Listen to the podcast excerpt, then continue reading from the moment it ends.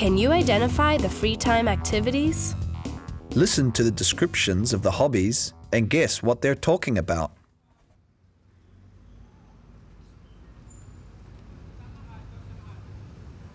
I usually go once or twice a year. I'd love to go more often, but I can't take any more time off work. I've been doing it for about 10 years now. It's great being out there in the mountains.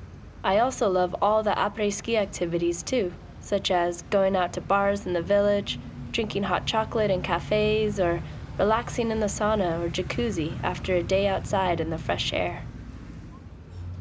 My grandma originally taught me how to play. She showed me a few of the basic moves, and we'd often play when I was staying at her house as a child.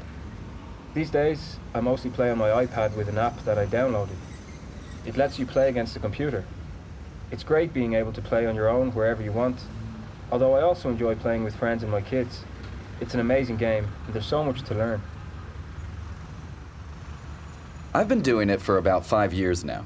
I've got a really stressful job, and I find it just relaxes me so much. It also makes me feel really good.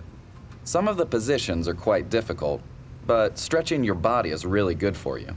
If you want to find out more about it, there are lots of books, magazines, and websites about it, as well as videos on YouTube showing you some of the basic moves. Everyone can benefit from it, and I mean everyone children, adults, the elderly. It's the perfect pastime. A lot of people don't think of this as a real sport, but it is.